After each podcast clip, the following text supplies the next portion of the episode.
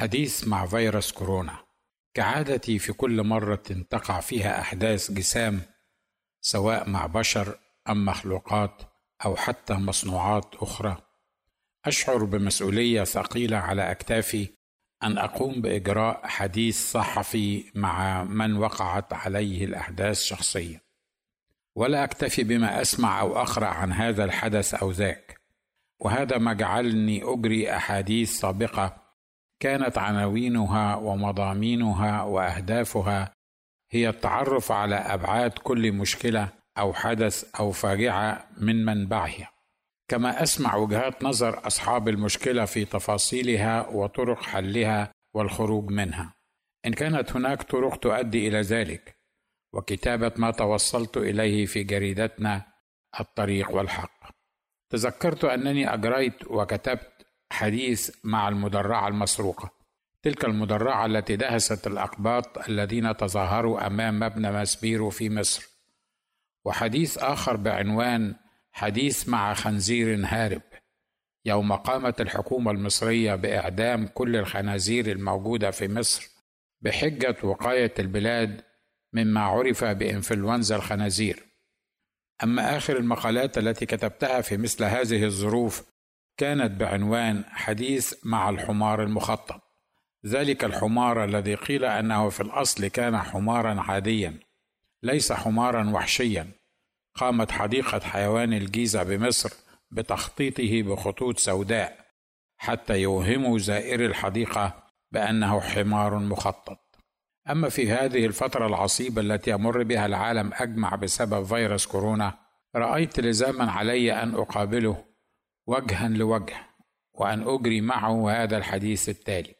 وكما هي عادتي سألت نفسي ذات السؤال الذي سألته لها في كل مرة عزمت أن أجري حديثا مع جماد أو حيوان أو طير، ألا وهو كيف يمكنني أن أجري حديثا مع فيروس؟ فالفيروس لا يتكلم ولا يفهم ولا يستطيع أن يجيب أسئلتي. فأجابتني نفسي بذات الإجابة التي أجابتني بها في كل مرة سألتها السؤال السابق، أجابتني بما نصح به أليفاز التيماني أحد أصحاب أيوب الصديق الذي نصحه في بلواه، نصيحته الواردة في سفر أيوب والأصحاح الثاني عشر والعدد السابع والثامن والتاسع قائلا: فاسأل البهائم فتعلمك، وطيور السماء فتخبرك، أو كلم الأرض فتعلمك، ويحدثك سمك البحر. من لا يعلم من كل هؤلاء أن يد الرب صنعت هذا؟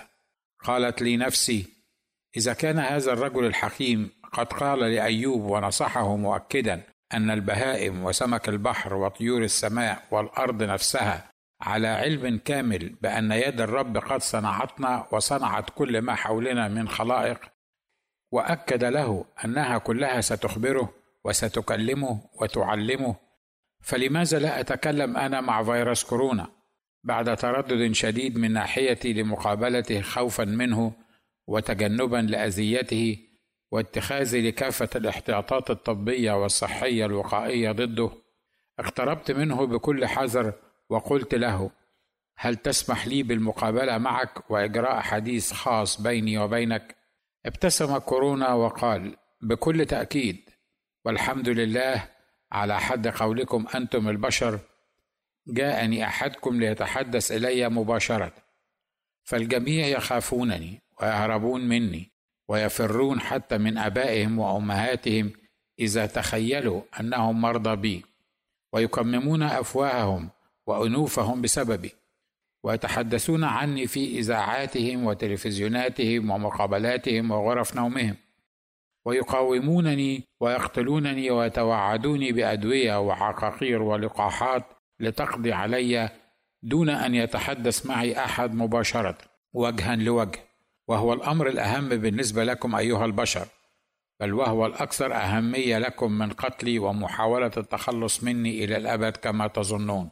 سألته: كيف يكون اللقاء معك والحديث إليك أمرا أهم من التخلص منك والقضاء عليك وأنت فيروس نشط متحور مهاجم عنيد قاتل، وقد قتلت بالفعل الكثيرين من جنسنا نحن البشر؟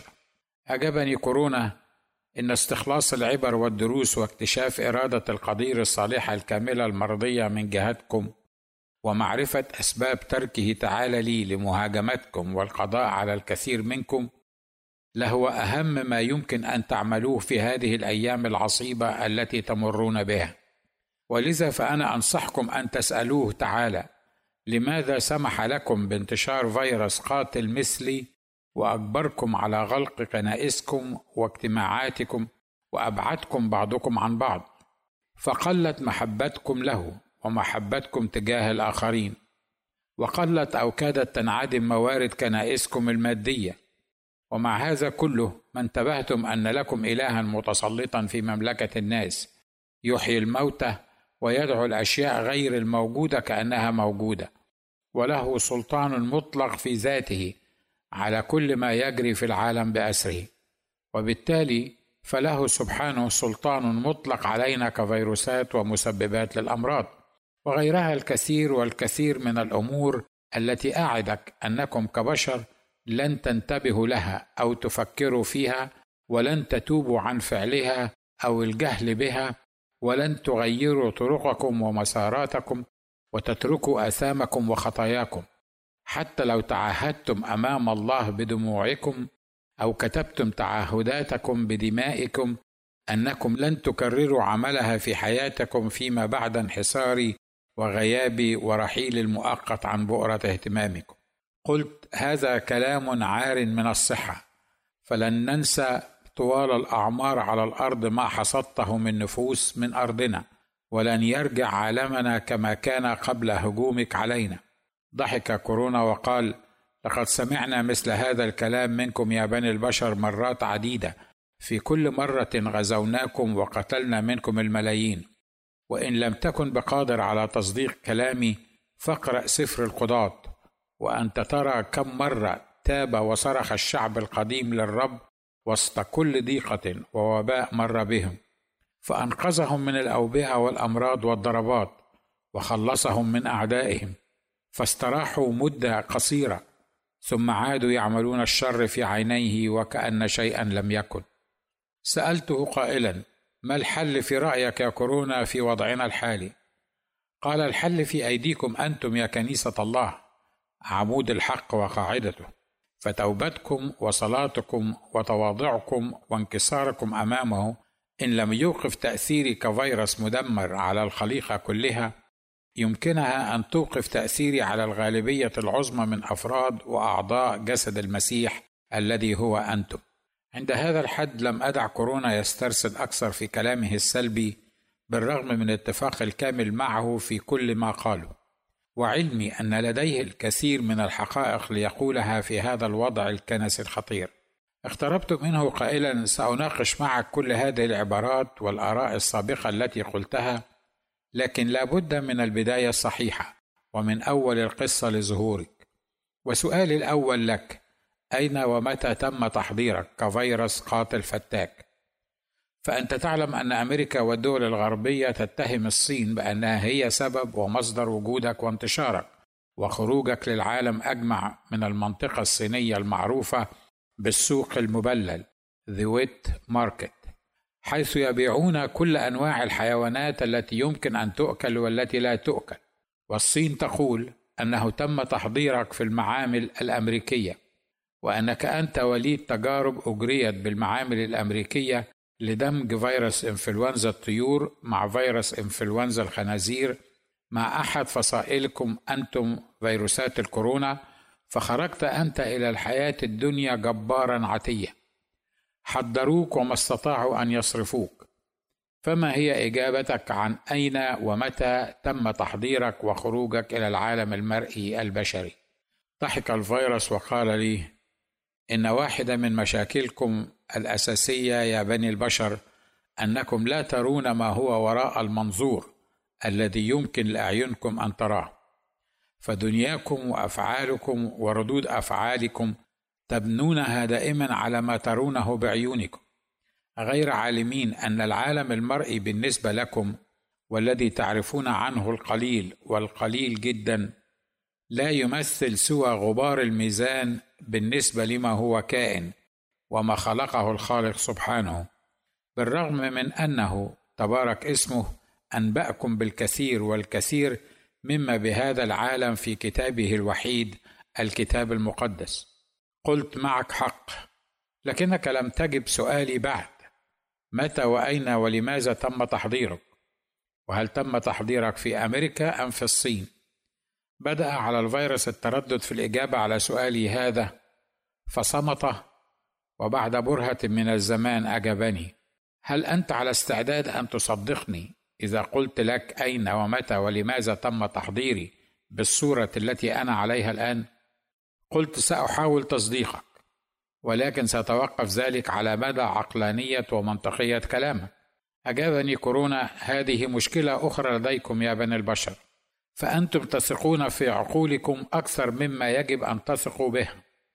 فبالرغم من محدودية عقولكم وتفكيركم وتخيلاتكم، إلا أنكم تثقون بصحة تصورات قلوبكم وعقولكم أكثر من التسليم بصحة أقوال الله المدونة لكم في الكتاب المقدس بكل وضوح. قلت: سأبحث هذا أيضا معك، لكن أجب على سؤالي من فضلك: أين ومتى ولماذا تم تحضيرك يا كورونا؟ أجابني بالقول: من جهة المكان فقد تم الأمر بتحضيري وتغيير صفاتي وطباعي وطرق مهاجمتي للناس، لا في أمريكا ولا في الصين. قلت: إذن أين؟ أجاب كورونا: في جنة عدن التي خلقها المولى في بداية خلقه لهذا العالم المرئي ليستمتع بها الإنسان ويعملها. أما متى تم تحضيري فكان في اللحظة التي سقط فيها آدم وحواء في الخطية وأكلا من الشجرة المحرمة، بعد أن صدقا غواية الحية القديمة إبليس. قطعته بحزم قائلا: يا كورونا، أنا لا أتكلم الآن في الدين أو الروحيات، وسؤالي لا علاقة له بجنة عدن ولا بالسقوط أو خطية آدم وحواء. أنا أتكلم في العلم، علم الأحياء البيولوجي، علم الأمراض، علم تحضير الجراثيم والفيروسات أمثالك التي يتم تحضيرها في المعامل العلمية الطبية. أجابني كورونا بالقول: إن مشكلة أخرى من مشاكلكم يا بني البشر أنكم تفصلون بين العلوم الطبيعية الإنسانية والأمور الفوق طبيعية الروحية، وأنتم لا تعلمون أن الاثنين مرتبطان ببعضهما ارتباطا وثيقا، ويؤثر كل منهما في الآخر تأثيرا كبيرا في عقول الناس وقلوبهم وحياتهم.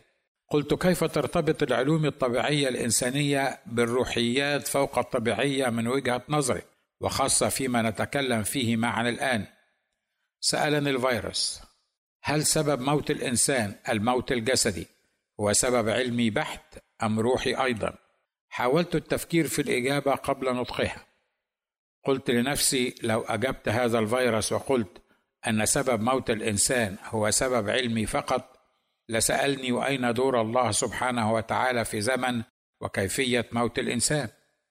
فنحن نعلم أن الله متسلط في مملكة الناس، وهو الذي حدد الآجال والأعمار على الأرض، وهو الذي جعل أمام الإنسان الخيار في أن يبقى على قيد الحياة إلى اليوم المعين من الله الذي يؤخذ فيه بسلام إلى بيته الأبدي، أو أن ينهي حياته بيده وقبل وقته المحدد له من الله بوسيلة من وسائل القتل الكثيرة التي تتدرج نزولا من القنبلة الهيدروجينية إلى سكين المطبخ.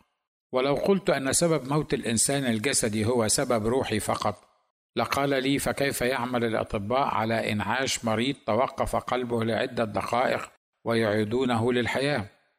فهل كان ممكنا لهذا أن يرجع إلى الحياة بدون عمل الأطباء واستخدام الوسائل العلمية الطبية؟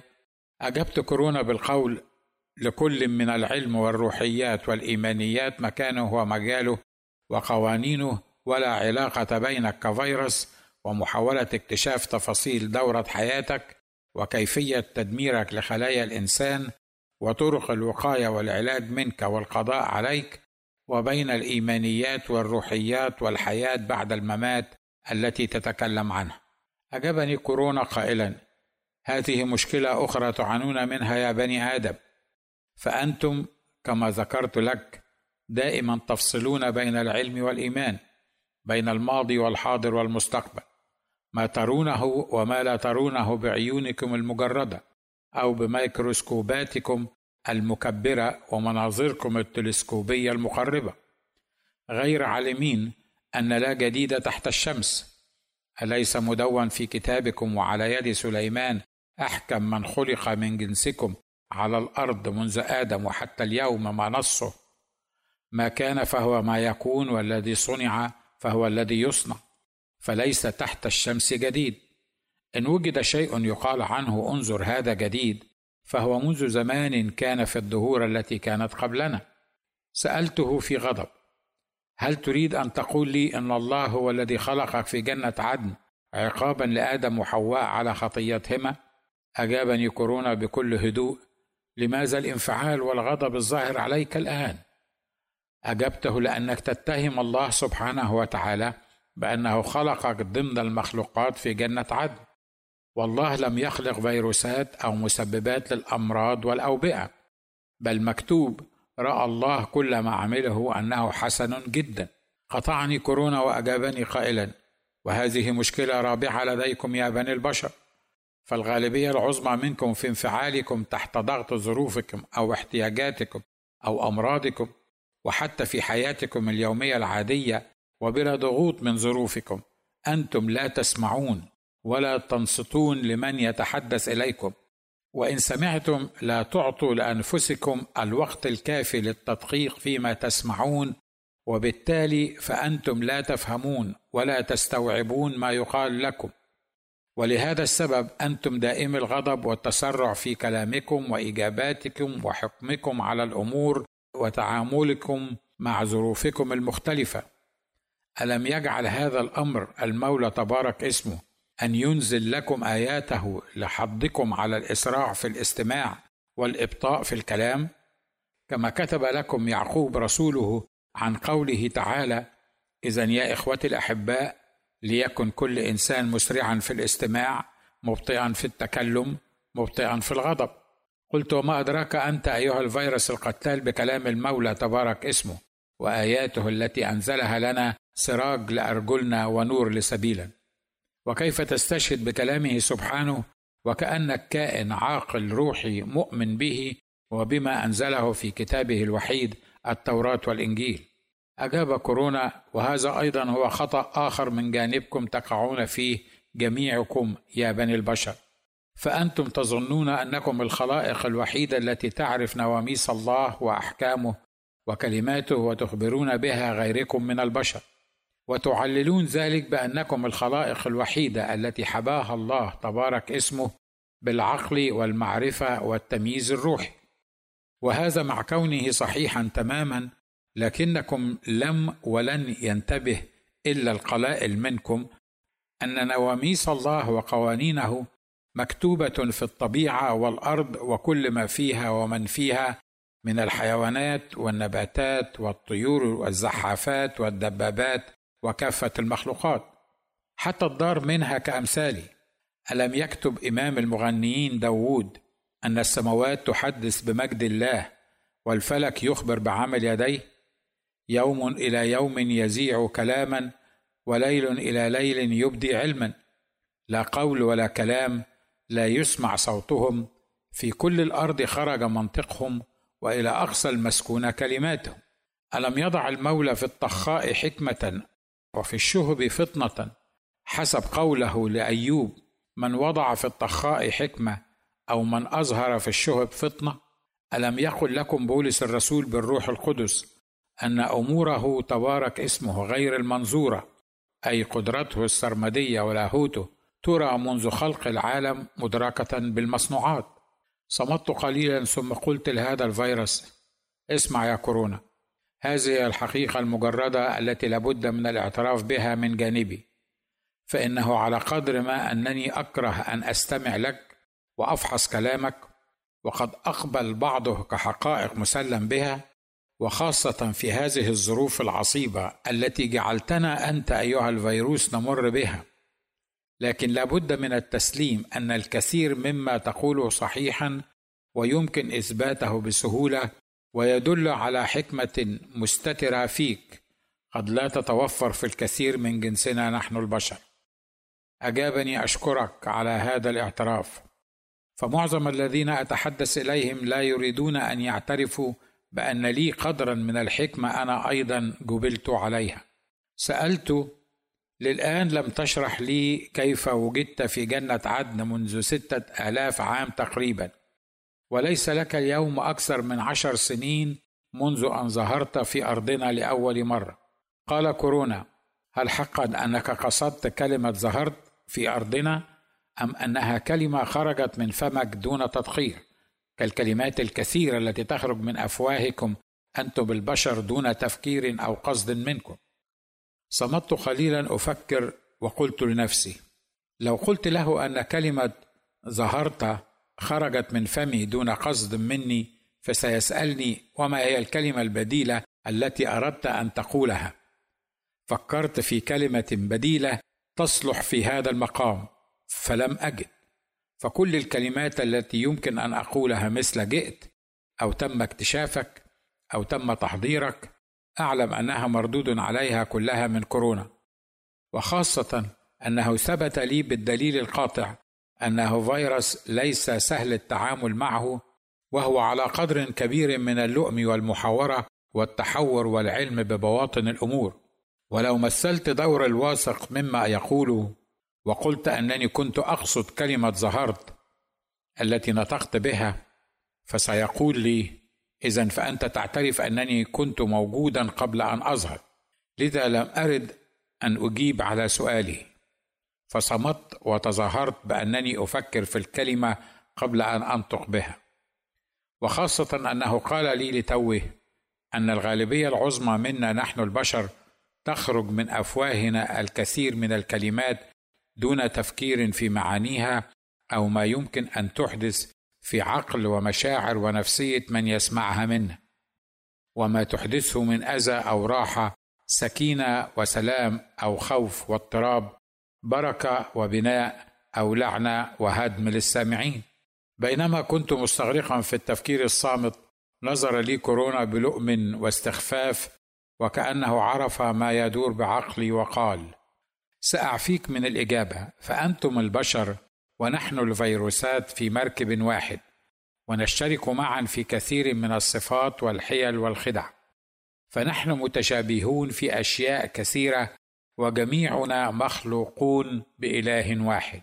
أجبته بسرعة وانفعال وغضب قائلا: لا، هذا غير صحيح، نحن مخلوقات الله، أما أنتم فمخلوقات إبليس العدو الشرير. ضحك كورونا وبهدوء قال لي: تريث وانتبه لكلامك جيدا ودقق فيما تقول. دعني أسألك: من هو الخالق الوحيد في هذا الكون؟ وهل هناك أكثر من خالق؟ سكت للحظات كنت أتحدث فيها إلى نفسي قائلا: صحيح، هل يوجد أكثر من خالق في الكون؟ هل يستطيع الشيطان أو غيره من المخلوقات أن يخلق؟ استغفرت الله العظيم وأجبت نفسي بالقول: بالتأكيد لا يوجد إلا الله الواحد، وهو وحده الخالق الوحيد في هذا الكون سبحانه. لكن المشكلة لو اعترفت له بهذه الحقيقة التي لا مفر منها، ربما يسألني كورونا الفيروس الشرير: إن كان الله هو الذي خلقه كفيروس، وعندها لا مفر بأن أعترف أن هذا الفيروس المدمر هو خليقة الله سبحانه. والحقيقة لم أكن مستعدا أن أقبل فكرة أن الله يخلق ما هو مدمر وقاتل ومؤذن، فهذه صفات العدو الشرير إبليس الذي لا يأتي إلا ليسرق ويقتل ويهلك.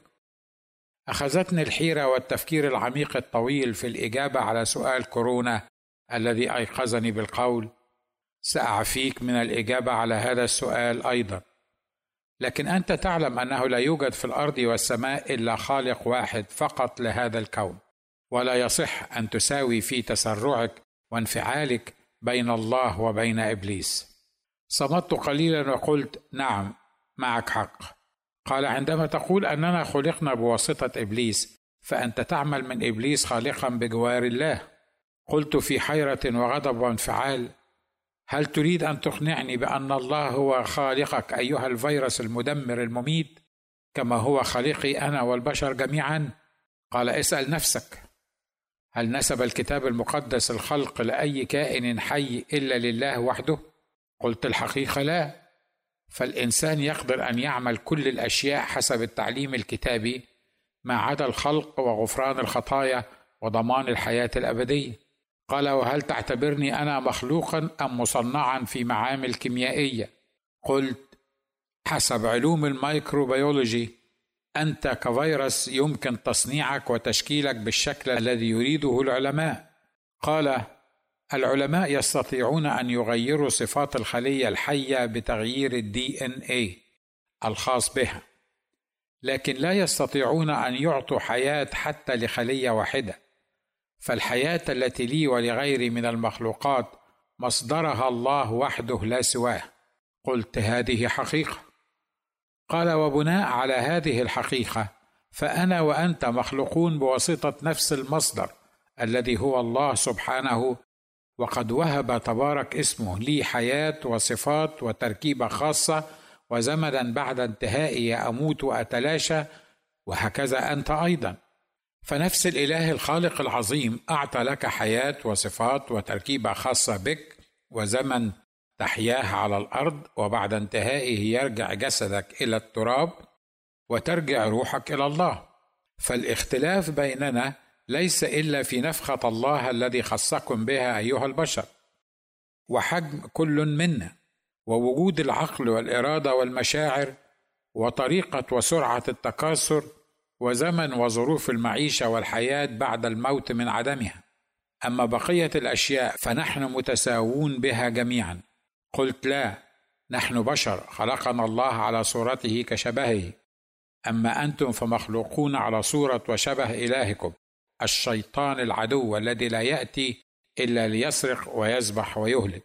قال كورونا في غضب وانفعال: وماذا فعلتم بعقولكم ومشاعركم وعواطفكم التي خلقكم الله بها؟ ماذا فعلتم بصورة الله التي خلقكم عليها؟ ألم تطلبوا أن تتحرروا منها وصدقتم غواية رئيس مملكة الظلمة إبليس، وكذبتم من خلقكم على صورته ومثاله، وطلبتم في غباء عقولكم من رئيس مملكة الظلمة أن يملك عليكم، ورضيتم أن يسلب سلطانكم منكم، وزغتم وفسدتم جميعكم وأعوزكم مجد الله، حتى أنه ليس من يعمل صلاحا ليس ولا واحد بينكم. فحكمتم بعقولكم التي ميزكم بها تعالى على كافة مخلوقاته الأخرى، حكمتم كأغلبية ساحقة إلا قلة صدقت وقبلت فداء المسيح يسوع لها على الصليب. حكمتم على أنفسكم وبمحض إرادتكم بالهلاك الأبدي والطرح في جهنم النار، تلك التي ما أعدها الله لكم بل لإبليس وجنوده. وحتى جهنم هذه خرج منكم يا بني البشر جهابزة يقنعونكم أنها ليست نارا حرفية بل معنوية، وقالوا لكم في محاولة لإثبات كلامهم المضل للمؤمنين: أي إله هذا الذي سيلقي الناس في جهنم النار ويقعد يتفرج عليهم وهم بيتشووا، وكل ما يحترقون في النار يرجع لهم أجسادهم التي احترقت مرة تاني عشان النار تاكلهم مرة تاني، وهو مستمتع بمشاهدة النار وهي تحرق البشر. قلت لكورونا: لقد تاب بعض قائلي هذه الخزعبلات ورجعوا عن أفكارهم واعتذروا عنها. قال: كوفيد الفيروس. عندما قالوا هذا قالوه على وسائل التواصل الاجتماعي والفضائيات، وسمعته الملايين، وهو ما زال مسجلا ومرفوعا هناك، وأضلوا به كثيرون. وعندما تابوا تابوا أمام كنائسهم أو جلسات محاكمتهم، خوفا على مكانتهم وتجنبا للمزيد من ردود أفعال من حولهم من الأمناء الدارسين والفاهمين لكلمة الله. فهل هذا هو العقل والمشاعر والإرادة التي ميزكم بها المولى، والتي تفتخر بها علي وعلى أمثالي من كل المخلوقات الأخرى غير بني آدم؟ قلت: اسمع أيها الفيروس اللئيم، أنا جئت إليك لإجراء حديث معك في نقاط بعينها، فتفرعت بي في إجاباتك لموضوعات كثيرة، وللآن لم تقل لي أين ومتى ظهرت للناس لأول مرة في أرضنا الحالية التي نحن عليها الآن. هل ظهرت في الصين أم في أمريكا؟ قال الفيروس: نعم، أنا بالفعل ظهرت في الصين للناس في ألفين وثمانية لأول مرة، لكني كنت هناك في الجنة منذ ما يقرب من ستة آلاف عام عند سقوط أبويك آدم وحواء في معصية القدوس، فكينونتي سبقت ظهوري بأكثر من ستة آلاف سنة على الأقل. قلت: لا أفهم ما تقوله الآن، فاشرح لي. قال كورونا: في بداية الخليقة كان كل شيء في الجنة وفي الأرض قد صمم لخدمة وإسعاد الإنسان وبقائه إلى الأبد في نعيم الجنة الأرضية التي أعدها له المولى سبحانه. حتى نحن الذين عرفنا فيما بعد باسم الفيروسات، سواء النافع منا أو الضار بيننا، وحتى الأرض ذاتها كانت لا تنتج للإنسان إلا طيب الثمر، ولم تكن تنتج له شوكا وحسكا، بل كانت تعطيه قوتها عندما كان آدم يعملها ويعتني بها كما أوصاه سيدها وسيد السباع. ليس ذلك فحسب، بل أنبت الرب الإله من الأرض كل شجرة شهية للنظر وجيدة للأكل، وشجرة الحياة في وسط الجنة، وشجرة معرفة الخير والشر.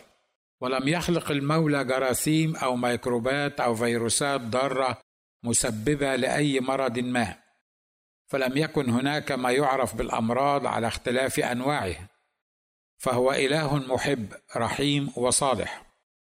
ويبدو أن الحية القديمة الشيطان على ما فهمنا وشاهدنا يومها في الجنة كانت في عداوة وحسد وغيرة من الإنسان، لأنه خلق على صورة الله في البر وقداسة الحق، فعمل بكل جهده أن يسقط آدم وحواء في الخطية، فوسوس لهما بأن الشجرة المحرمة شهية للنظر وبهجة للعيون، وأن الله سبحانه قد منعهما من الأكل منها حتى لا تنفتح أعينهما ويصيران كالله عارفين الخير والشر. فأخذت المرأة من الشجرة وأكلت، وأعطت رجلها أيضا فأكل. قطعته وقلت: يا كورونا، هذا ليس وقتا للوعظ، فكلنا يعلم قصة الخلق والسقوط هذه، وقد قرأناها عشرات المرات منذ نعومة أظفارنا. لم يلتفت لي كورونا، حيث كان مستغرقا في تفكير عميق، وكأنه يرى حدث سقوط آدم وحواء في الجنة في الخطية لتوه وللمرة الأولى، وتعامل معي وكأنني لست بموجود أمامه ولا أتحدث إليه من الأصل.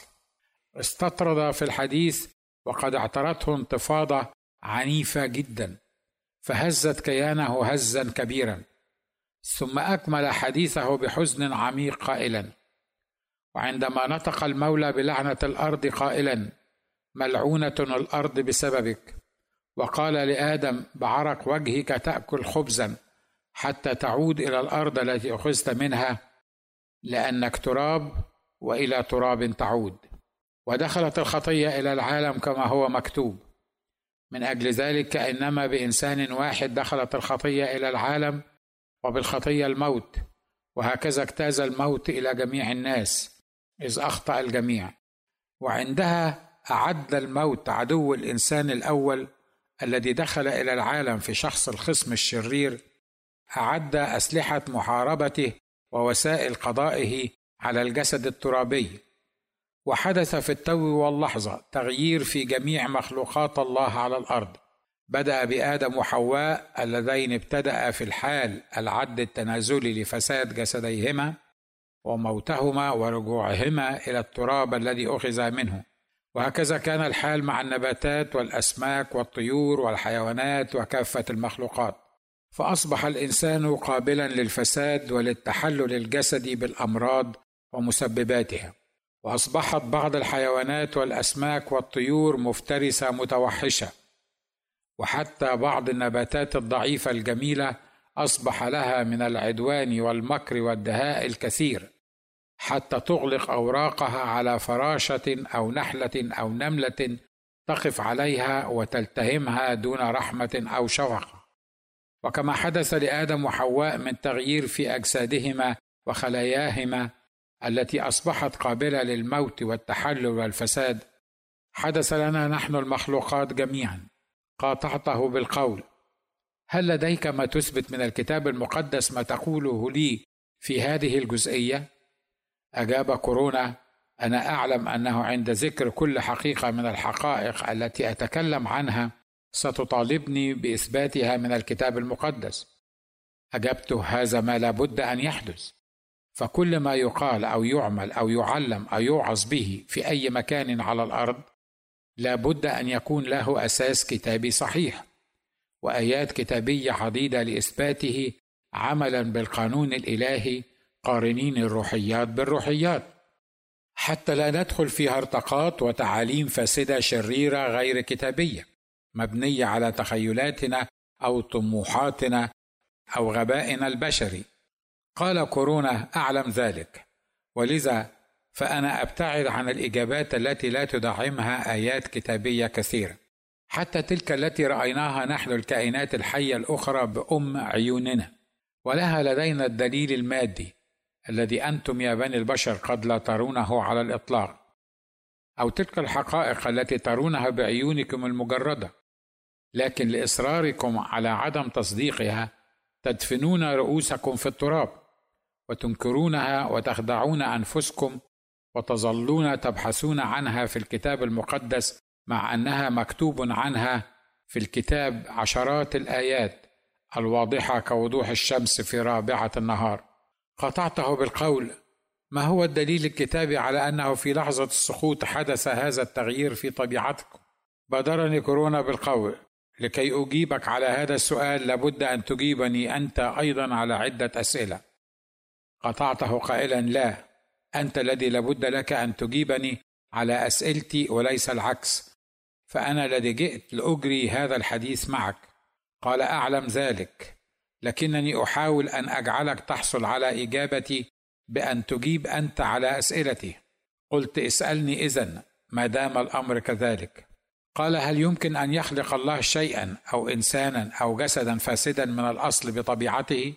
أجبته بالتأكيد: لا، فالآية التي ذكرتها لك سابقا تقول عنه سبحانه بعد إتمام عملية الخلق: رأى الله أن كل ما عمله إذ هو حسن جدا. قال: هل تؤمن أن الأرض وما عليها ومن عليها بما فيها الإنسان كما نعرفه الآن في مختلف الأديان والأزمان قد فسد فأصبحت الصفة اللائقة به أنه فاسد؟ قلت: نعم، أؤمن بهذه الحقيقة. قال كورونا: هل يمكن أن تؤكد ذلك بآيات كتابية؟ قلت: لدي منها الكثير، فعلى سبيل المثال الحصر ووفقا للآيات الكتابية: وفسدت الأرض أمام الله وامتلأت الأرض ظلما ورأى الله الأرض فإذا هي قد فسدت، إذ كان كل بشر قد أفسد طريقه على الأرض. قال كورونا: هذه الآية تتكلم عن أيام نوح، وقد قيلت له قبل الطوفان وإهلاك الله لكل ما كان يدب على الأرض. قلت: هذا صحيح. سألني: هل لديك آيات أخرى في عصر ما بعد الطوفان تؤكد فساد الأرض والإنسان؟ قلت: نعم، منها الله من السماء أشرف على بني البشر لينظر هل من فاهم طالب الله. كلهم قد ارتدوا معا، فسدوا، ليس من يعمل صلاحا، ليس ولا واحد. قال: وماذا عن العهد الجديد وبعد مجيء المسيح؟ هل ما زال فساد الإنسان قائما؟ قلت: نعم، وفقا للقول كما هو مكتوب أنه ليس بار ولا واحد، ليس من يفهم، ليس من يطلب الله، الجميع زاغوا وفسدوا معا، ليس من يعمل صلاحا، ليس ولا واحد. حنجرتهم قبر مفتوح، بألسنتهم قد مكروا، سم الأصلال تحت شفاههم، وفمهم مملوء لعنة ومرارة، في كل طرقهم اغتصاب وسحق، وطريق السلام لم يعرفوه، ليس خوف الله قدام عيونهم. قال كورونا: وماذا عن الخليقة ككل؟ أليست الخليقة كلها خاضعة الآن للبطل ولعبودية الفساد؟ أجبته: نعم، وفقا للقول الكتابي، إذ أخضعت الخليقة للبطل، ليس طوعا بل من أجل الذي أخضعها على الرجاء، لأن الخليقة نفسها أيضا ستعتق من عبودية الفساد إلى حرية مجد أولاد الله، فإننا نعلم أن كل الخليقة تئن وتتمخض معا إلى الآن. قال لي كورونا: احتملني فأسألك سؤال آخر. قلت: اسأل. قال: من الذي أخضع الخليقة إلى عبودية الفساد؟ هل الله أم إبليس عدوكم الذي هو كأسد زائر يجول ملتمسا من يبتلعه؟ قلت: لا، لا يمكن أن يكون الله هو الذي أخضع خليقته لعبودية الفساد، فهو إله قدوس صالح، لا شر ولا جرم ولا جور فيه. قال: إذن إبليس الحية القديمة هو الذي أخضع الخليقة لعبودية الفساد. أجبته: بكل تأكيد.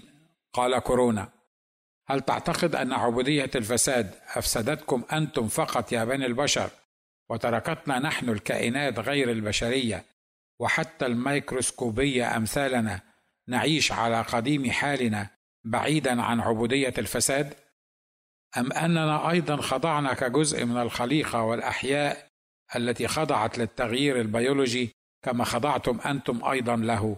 قلت: كلامك منطقي، لكن ما ذنبكم أنتم كبقية الخليقة من نباتات وحيوانات وأسماك وطيور ودبابات على الأرض حتى تخضعوا أنتم أيضا لعبودية الفساد؟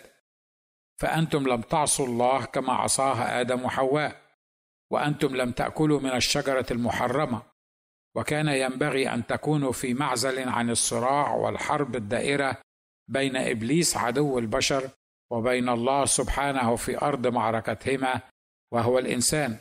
قال كورونا: تخطئون إذ تظنون أن أرض المعركة هي فقط الإنسان، لأنكم تركزون على أنفسكم فقط وتتعاملون مع كل ما حولكم ومن حولكم بناء على علاقته بكم وتأثيره عليكم، فأنتم دائما ترون أنكم أنتم مركز دائرة حياتكم والكون كله وليس غيركم. وبعضكم أخرج حتى المولى سبحانه وتعالى من دائرة حياته بالكامل، واختار الإلحاد له طريقا في الحياة الدنيا، وما فكر يوما في حياة الآخرة، حيث أنه لا يؤمن أن هناك حياة في الآخرة من أصله. وبعضكم حاول تطويع الله سبحانه ليعمل لصالحه فقط، واحتفظ بإله صنعه هو لنفسه، واقتنع بوجوده مع أنه لا وجود لهذا الإله إلا في خياله القاصر المريض. سألته قائلا: إن لم يكن الإنسان كما يتخيل على حد قولك أنه مركز الدائرة وهو أرض المعركة، فماذا تكون أرض المعركة؟ قال: إن الحقيقة المؤكدة أن أرض المعركة الحقيقية الوحيدة بين الخالق وعدوه إبليس هي في السماويات، وأن تأثيرها يرى على كل الأرض وكل ما بها من مخلوقات على اختلاف أنواعها وأجناسها، وفقا للقول الكتابي: فإن مصارعتنا ليست مع دم ولحم، بل مع الرؤساء، مع السلاطين، مع ولاة العالم، على ظلمة هذا الدهر، مع أجناد الشر الروحية في السماويات. قطعت استرسال كورونا في الكلام وقلت: للآن لم تخبرني كيف خلقت أنت في جنة عدن. قال: كما حدث تغيير للإنسان وجميع المخلوقات الأخرى في طبيعتها وصفاتها والغاية من خلقها وطرق معايشتها بعضها لبعض وطرق حصولها على الطعام والدفاع عن نفسها وتكاثرها وتأثيرها على البيئة المحيطة بها وأشياء أخرى كثيرة يمكن أن نعددها في هذا الحديث. هكذا حدث لنا كذلك نحن الفيروسات أيضا، حدث لنا تغيير مفاجئ في تركيبنا البيولوجي، لم نعرف من أين جاء ذلك التغيير ولا مدى تأثيره على حياتنا كفيروسات. كل ما عرفناه ونعرفه حتى اليوم هو أنه بعد أن كنا كبكتيريا وفيروسات مخلوقات خلقت لخدمة الإنسان ومساعدته على العيش المريح الآمن، أصبح اهتمامنا الأول هو القضاء على جسد الإنسان بما أصبح لنا من قدرة على مهاجمته وقتله بطرق كثيرة، وأصبح الغدر والوحشية في طباعنا، فنحن كما ترى اليوم لا نرحم صغيرا أو كبيرا، رجلا أو امرأة، وأصبح بيننا وبين الإنسان عداوة وصراع، وهو يخترع لنا اللقاحات والأمصال والأدوية التي تقضي علينا ونحن نتحور ونتطور ونتغير عن شكلنا وتركيبنا، ونزداد شراسة وعدوانا على الإنسان، ونتحين الفرصة المناسبة لننقض عليه على حين غره، فيرتبك ويسرع إلى معامله في معاهده العلمية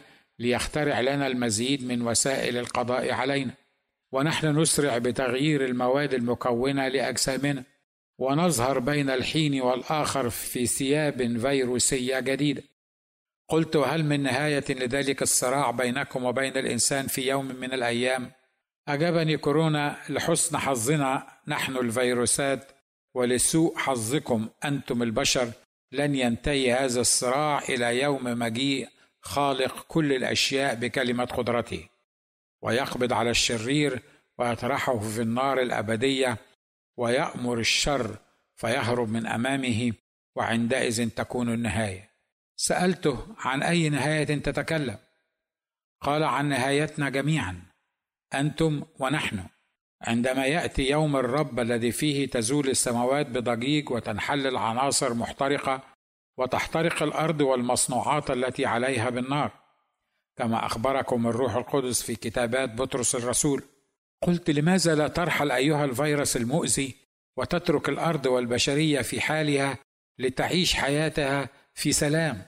فأنت ومن على شاكلتك في نهاية الأمر من الفيروسات المخلوقات ميكروسكوبية ضعيفة.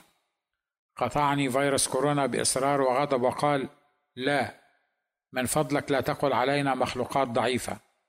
نعم، نحن مخلوقات ميكروسكوبية صغيرة، لكن ليست ضعيفة، فلم يخلق الله مخلوقات ضعيفة حتى الفيروسات، بل خلق الله كل مخلوقاته لتتعايش مع بعضها، وهي قوية إذا ما التزمت بالدور الذي خلقت لتلعبه مع غيرها من المخلوقات على الأرض، وهي قوية وحكيمة ومسالمة في بيئتها التي خلقها بها سبحانه. أما إذا خرجت عن قصد الله من خلقها أو خطة الله لحياتها، فستصبح حقا ضعيفة في ذاتها، وستحاول أن تلعب دور القوي المهاجم الشرس، ولذا ستلعب دورا أقوى وأكثر عنفا وإيذاء إذا خرجت عن القصد من خلقها. لذلك ففي الحقيقة نحن الآن على صغر أحجامنا، إلا أننا أقوى منكم أيها البشر. قلت: كيف تكون أنت كفيروس أقوى منا نحن البشر؟ قال: انظر حولك، فإن لنا مئات بل آلاف السنين متواجدون. هل قدرتم أيها المخلوقات الإنسانية بكل ما لديكم من قوة وحكمة وعقل ومعامل ومستشفيات وإمكانيات مادية وعلمية أن تخضوا علينا تماما؟ قلت: الحقيقة لا. سألني كورونا: هل استطعتم بكل إمكانياتكم أن توقفوا قتلنا وإيذاءنا لكم في الشهور الماضية؟ قلت: الحقيقة لا، لكن سريعا سنكتشف المصل والدواء القاتل لكم والشافي من إيذائكم لنا نحن البشر. قال: وسنطور نحن من شكلنا وتركيبنا وقوتنا على مهاجمتكم والتغلب على علمكم وإمكانياتكم، ولن تفلتوا منا أبدا. سألته: إذن فما هي طريقة القضاء عليكم وعلى أمثالكم من الفيروسات؟ قال: الحقيقة المرة بالنسبة لكم هي أنه لن يمكنكم القضاء علينا نهائيا أبدا إلى قيام الساعة كما قلت لك. نعم، يمكنكم فقط مقاومتنا وإضعاف قوتنا وتحجيم انتشارنا واختراع وسائل وأمصال وأدوية للشفاء من تأثيرنا الضار عليكم، لكن لن يمكنكم التخلص منا بالكامل على الإطلاق. قلت: ولماذا لا يمكن التخلص منكم بالكامل على الإطلاق؟ قال كورونا: لعدة أسباب. ألف: لأننا أكثر جدا مما تعتقدون أو تظنون في النوعية وفي الكمية وفي الانتشار والتأثير في عالم المخلوقات على اختلافها، وإن كنت لا تصدقني فاسأل بعض النمور والأسود الضارية المتوحشة المفترسة التي أصبناها في مقتل نحن المخلوقات التي لا ترى بالعين المجردة، والتي تصفنا أنت والبقية من البشر بأننا مخلوقات ضعيفة. به الأمر الثاني الذي لا يمكنكم بسببه أيها البشر أن تتخلصوا منا ومن تأثيرنا عليكم نهائيا، هو لأنكم لا تتعلمون من أخطائكم، قلت فسر ما قلته الآن. قال: هل تعلم كم من النفوس والأجساد حصدنا منكم نحن الفيروسات والأوبئة من قبل؟ قلت: لا. قال: حصدنا حرفيا الملايين الكثيرة جدا. قلت: متى تم حصادكم لهذه الملايين الكثيرة جدا؟ قال: يوم أصبناكم بفيروسات الإنفلونزا الإسبانية وداء الكوليرا والجدري والطاعون الأسود وغيرها وغيرها الكثير. أكمل كوفيد تسعة عشر حديثه قائلا: أنت تعلم أن السوق الصيني المبلل والذي كان نقطة انطلاقنا للعالم كله هو نفس السوق الذي انطلقت منه مجموعات فيروسات إنفلونزا الخنازير والطيور، والذي قضى على الآلاف إن لم يكن الملايين منكم منذ سنوات قليلة. والمصيبة أنكم لم تتعلموا من أخطائكم ولم تستعدوا لنا نحن كورونا تسعة عشر، مع أن مجموعة فيروساتنا المعروفة بالكورونا قد هاجمت العديد من بلادكم من قبل، كما حدث في السعودية والبحرين واليمن وأمريكا، ومع ذلك فلم تستعدوا لهجوم آخر منا عليكم. ليس فقط لم تستعدوا بمصل واق منا أو بعلاج أكيد من إصابتنا لكم، لكن لم تستعدوا حتى بالماسكات الواقية التي تضعونها على أفواهكم وأنوفكم، والتي تعتقدون أنها تسد الطريق أمام دخولنا إلى حلوقكم ورئاكم. ولم تستعدوا بالمطهرات والمنظفات والمعقمات، ولا حتى بورق التواليت وغيره. لقد حذرتكم أشهر المجموعات المالية المتحكمة في الاقتصاد العالمي كله، وهم مجموعة روكرزفيلد، عندما أصدرت ورقة بعنوان سيناريو في مستقبل التكنولوجيا والتطور العالمي منذ أكثر من عشر سنوات، وكتبت لكم السيناريو الحاصل اليوم بالضبط من أننا سنجتاح أرضكم في عام عشرين عشرين، ووصفت لكم بدقة متناهية ما سيحدث لكم كبشر عندما نضرب أجسادكم كفيروسات كورونا، وقد كتبت لكم عن ماذا سيكون مدى تأثيرنا على حياتكم وأشغالكم واقتصادكم وحركة طيرانكم العالمية وتنقلاتكم وتجمعاتكم.